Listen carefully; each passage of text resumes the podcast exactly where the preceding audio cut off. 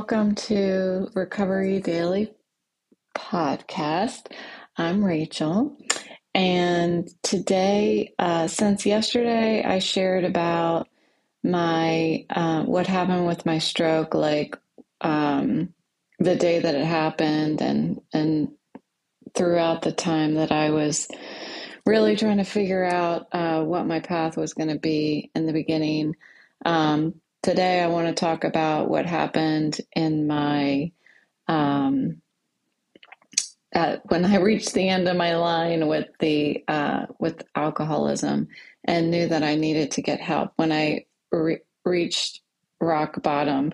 Um, so I'm trying to set this up so that um, I know throughout the episodes there's going to be a lot of um, times when I I kind of say random stories and stuff. So I thought it might be best if I at least tell what I can uh, about uh, to give a foundation of of my alcoholism and my recovery from alcoholism, and then yesterday of my stroke and my recovery from my stroke, and um, I I've I've been sharing a little bit with a couple people that I'm close to that I've been doing this podcast, and um, I feel inclined to tell people when I mention it that I'm not doing this so that I, you know, I think I'm going to become an internet sensation or anything like that. I'm doing it because um, I need, I needed an outlet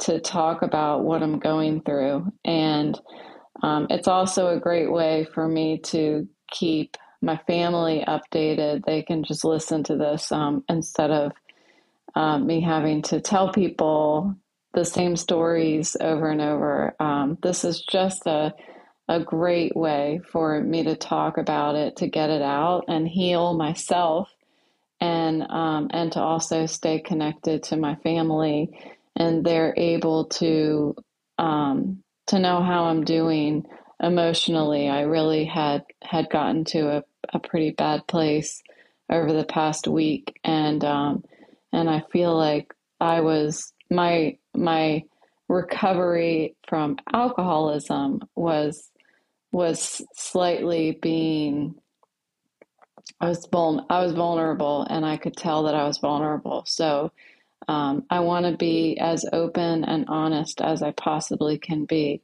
So giving me a channel to talk freely every day is uh, is perfect for me and um, and and who knows um, if it helps one person in the world recover from alcoholism or recover from their stroke, then there's a bonus. Um, I do post on Facebook every year on my anniversary. So on April 28th, I celebrated seven years of sobriety, and that includes no mind altering drugs as well and um, and I have found that each year that I do post on Facebook, there is at least one person in my network of Facebook friends, which I think I have like a little over 500 or something like that.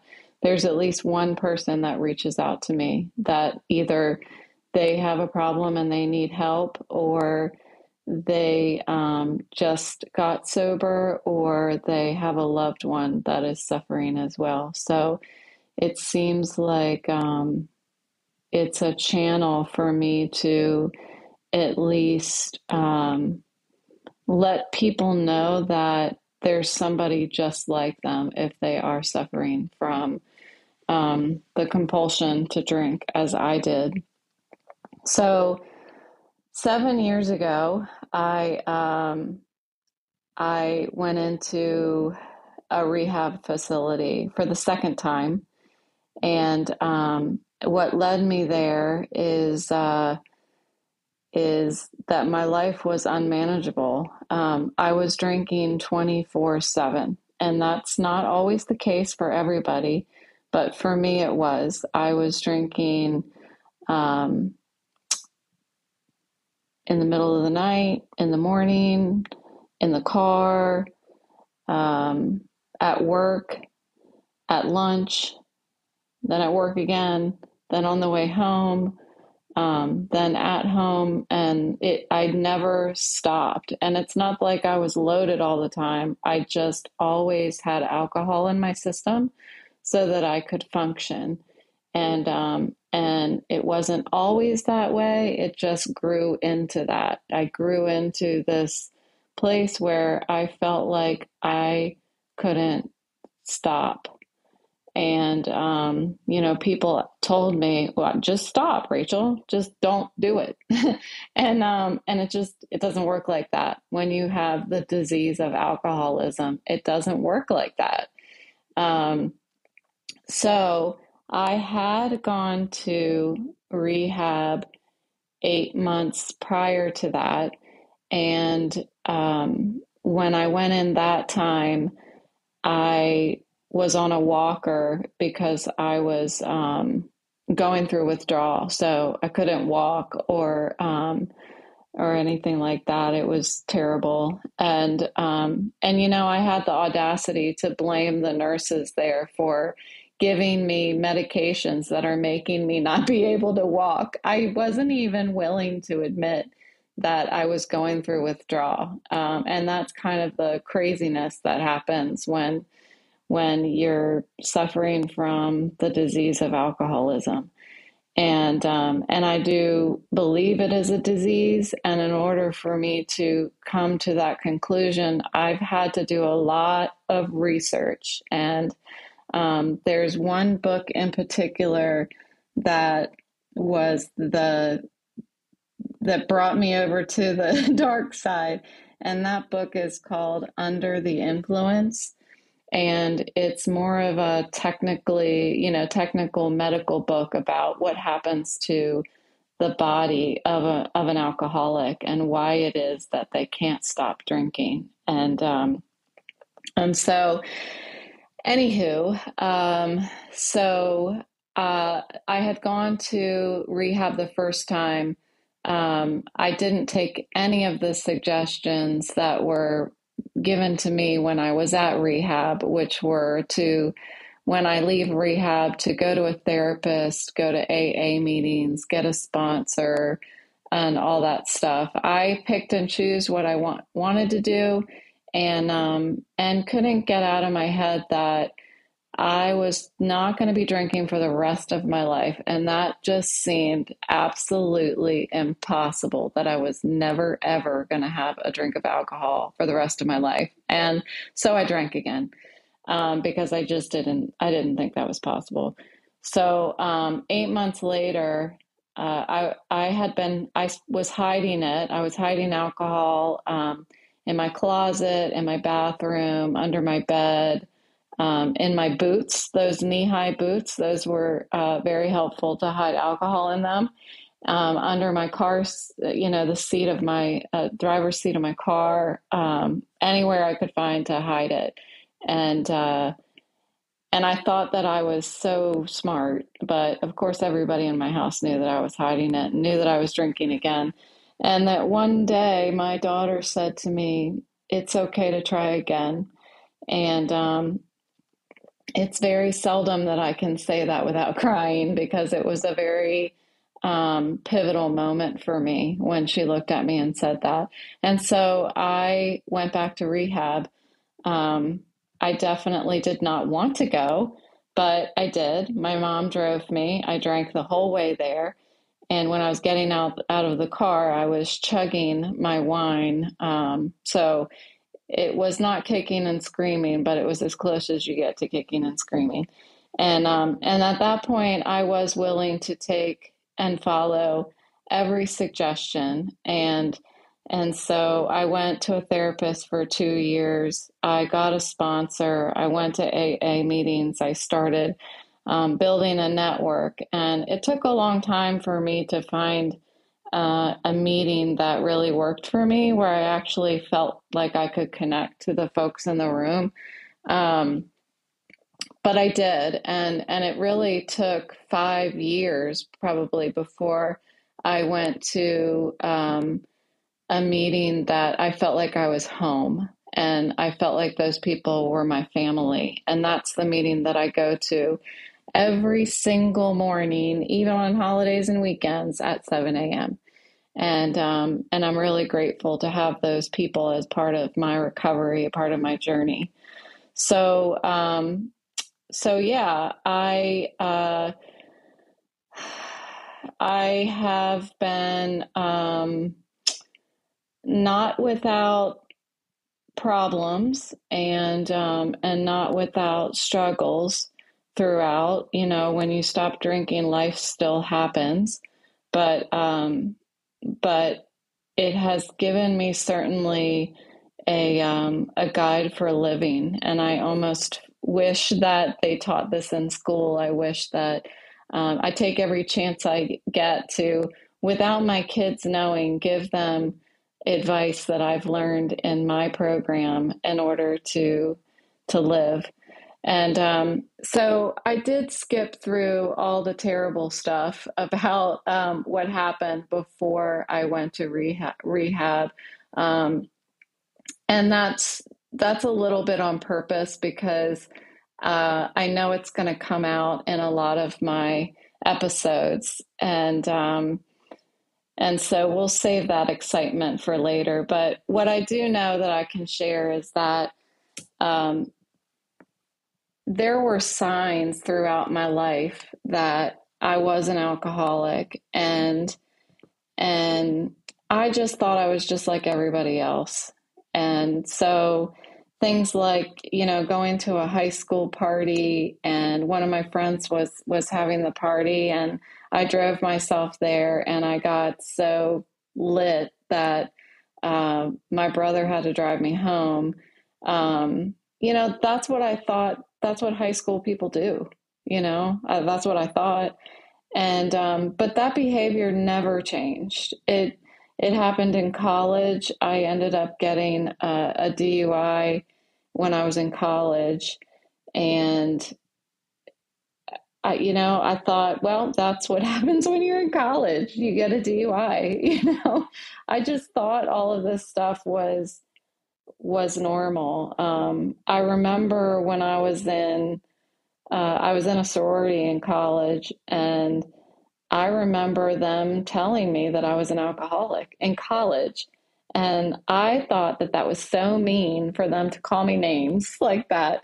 I didn't, I, thought alcoholics were people that lived under a bridge and drank whiskey or bourbon or whatever it is that they have in that paper bag. I thought that's what an alcoholic was. I thought alcoholics were homeless. I didn't know alcoholics could be you know, a successful working woman with two kids and with a house and pays the bills and everything. Um, and the thing is, is that my bottom, everybody's bottom is different. And my bottom didn't lead to me being homeless, but it could have. And it was, I was well on my way. I started to be a couple months behind on my paying my mortgage and stuff like that. And um, and so I didn't. I stopped drinking before I got to that point. Um, but I have a lot of friends in my in my network of alcoholics that um, that didn't stop before they were homeless. A lot of them, and um, and so without without definitely sharing any information about other folks' stories, I definitely will will uh, continue to focus on my own. Um, but it really wasn't until I uh, I realized, well, there was one moment that um, one evening I remember looking in the mirror, and this is after my daughter told me that um, that I could try again. I was still drinking. Still, it wasn't like she told me that, and then I stopped drinking and and um, put on my ruby red slippers and, and got into um, rehab or anything like that. But um, I I remember looking in the mirror before I went to bed and I just looked dead. I looked like I was a shell of a person and there was nothing alive inside me. and um, and I remember whispering to myself, "You're already dead," because I knew I heard a lot about how, you know, like my brother even said, "You're killing yourself," and I was thinking, "No, I'm not." I'm not killing myself. I'm drinking. Yeah, I drink a lot, but I'm not killing myself. But um, I did begin to realize that I was killing myself. I the before I went to rehab the first time. Um, this is going to be TMI, but that's okay. I'm here to share anything. Um, I actually was my urine was bright reddish orange that's how bad my um, my organs were beginning to shut down, not be able to keep up with what I was putting in my body. Um, so all the signs were there, but I just kept on drinking, and and that's what's uh, the cunning, baffling part of the disease of alcoholism. Um, so um, it wasn't until I really started to see that I was dying and and that my life was unmanageable that that I was not going to be able to continue to live like that. I wasn't going to live. I was going to die. If I didn't kill myself, I would have killed somebody else driving. I was driving drunk all the time. And um and so um you know, I thought the first time when I went to rehab that I was like admitting defeat. I thought that's what I was doing by going to rehab, but that's not what happened. I was still um, I was still suffering on the inside, and it wasn't until I turned my will over, turned off my wanter. That's what I call it, my wanter, um, I turned off my wanter and did what, what the next right thing that um, that I was able to to actually start healing. And um, because as long as I continued to want to drink and, and but didn't drink, I was freaking miserable. And um, and so that's that's what happened. Um, it reminds me of uh, I was in a meeting once and there was a woman in there, and it, that just happened to be a day that I had been driving home. And over the past 24 hours, I had been like romanticizing the drink, thinking about how great it would be if I could go home and pour a cold glass of Chardonnay and drink it and just unwind and just just one. That's all I wanted and um, and so I went in this in this meeting, and I didn't say anything to anybody. I was I I very much needed to go to a meeting. I knew that because I knew what was going through my mind. But um, what happened was a woman in there, uh, about halfway through the meeting, started sharing that um, that she was back again. She had been drinking and she was back and she wanted to try to stop drinking again. And she said, My problem is that I just want to have that one drink. I want to be able to take the edge off. And she had been going through a lot of personal stuff. And, and a lot of times that's what sends people back out. And so she she said, but the problem is when I have one drink, I uh, I I can't just have that one. Like I can put the cork on the bottle, but I'm going to get it back out. By the time I get to the bottom of the drink, I'm going to get the bottle back out. And so the key is is not taking that first drink. And um, as much as we try to just have one or two, um, or we try to switch over to beer instead of wine or hard liquor, uh, not have hard liquor and have beer instead. As much as we try to do that, um, like for me, I was just completely unsatisfied and and again miserable if I didn't have my wine, if I didn't have my 10 glasses of wine, and it probably was at least 10 glasses of wine. They were watered down with ice, and that was my excuse to have 10. Um, but um, but we can't just have one, and so the importance of staying away from the first drink. Um, they say that the the the staying away from the if I stay away from the first drink, I won't get drunk, and um, and that's very that's very true because if I have one, it's impossible for me to to hold back. It, the compulsion sets in as soon as I have one. It's just like you hear when people start smoking. Um, you just have one, and you're a full blown smoker again. It's just like that, and um, and so back to this this individual that was sharing in the meeting. She uh, after the meeting, so I shared right after her, and I cried. And you'll notice a theme. I cry a lot. So uh, the and I'm okay with that. I'm okay with that today. I was ashamed of it growing up, but I'm okay with it today. I think it's healthy for me. Um, and it shows that I'm very empathetic and a very passionate, compassionate person.